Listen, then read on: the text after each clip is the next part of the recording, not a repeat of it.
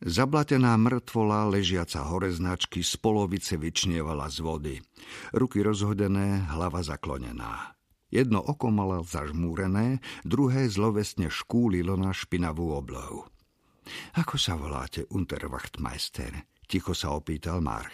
Ani sa neunúval odvrátiť pohľad od mŕtvoly, keď oslovil salutujúceho príslušníka Orpo. Hradka, pán Sturmannführer. Sturmbannführer bola SSácká hodnosť porovnateľná s hodnosťou majora Wehrmachtu a Radka zrejme prekypoval ochotou vzdať mu úctu, hoci bol na smrť unavený a premoknutý na kožu. Marho hneď odhadol, nemusel na ňo ani pozrieť. Tri žiadosti o preloženie ku kriminálnej polícii, všetky zamietnuté, poslušná manželka, ktorá porodila pre Führera celú jedenástku, príjem 200 rížských mariek mesačne.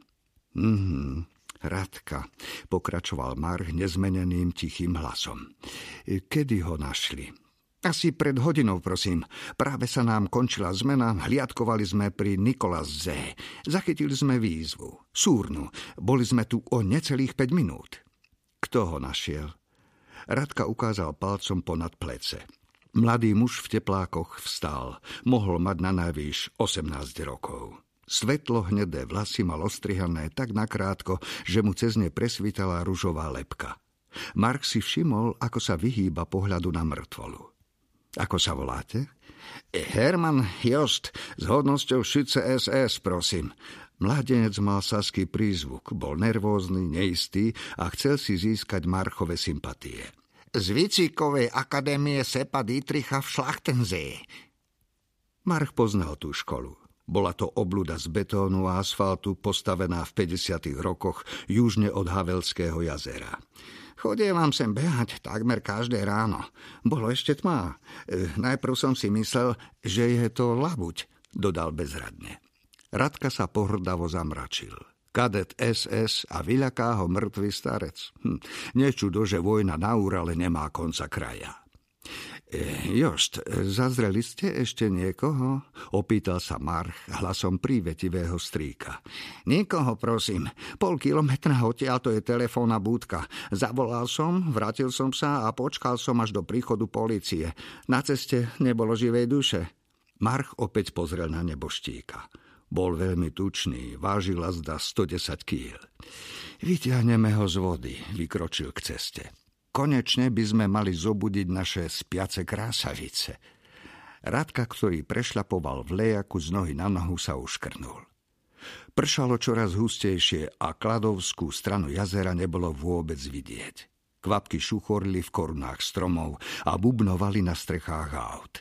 Marchovi sa prilepili vlasy na lepku a voda mu stekala po zátylku. Nedbal na to. Bol štíhly, mal 42 rokov, sivé vlasy a sivé studené oči, ktoré ladili z oblohou. Otvoril dvere bielej škodovky do Korán a ovalila ho vlna horúceho, vydýchaného vzduchu. V aute sa kúrilo. Bre ráno, špídel, pomykal policajného fotografa za plece. Nebojme sa dažďa. Špídel sa strhol zo spánku a zagánil na Marcha. Vodič druhej škodovky už otváral okno, keď sa k nemu blížil March. Dobre, Marek, dobre, zakvílil chirurg vojsk SS August Eisler, patológ kriminálnej polície a z hlasu mu vanula urazená dôstojnosť. Nechajte si svoj kasárenský humor pre tých, čo on stoja. Zhromaždili sa pri vode.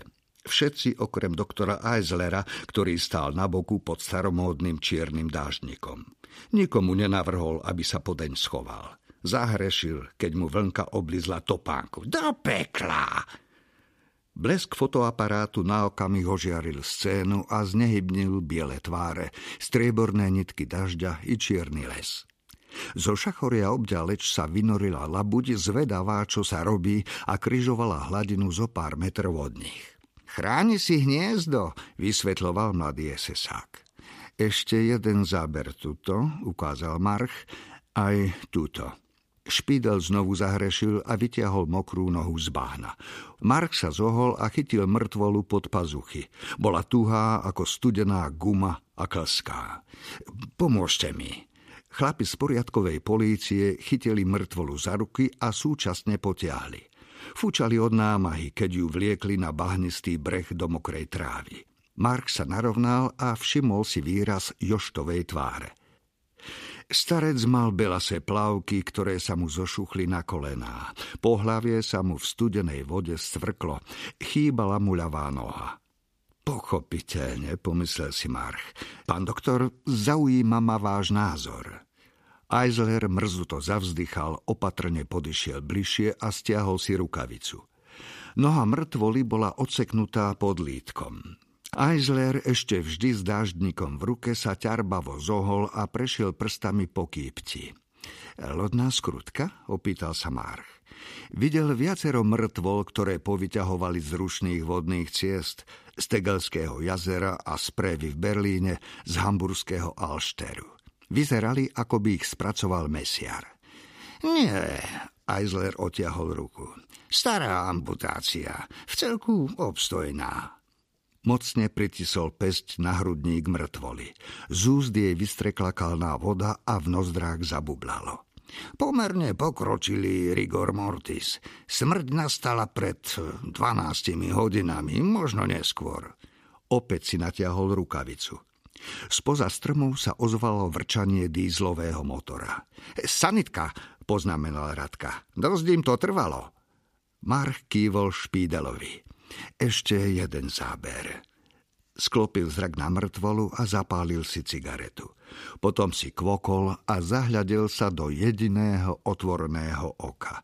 Kvočal dlho.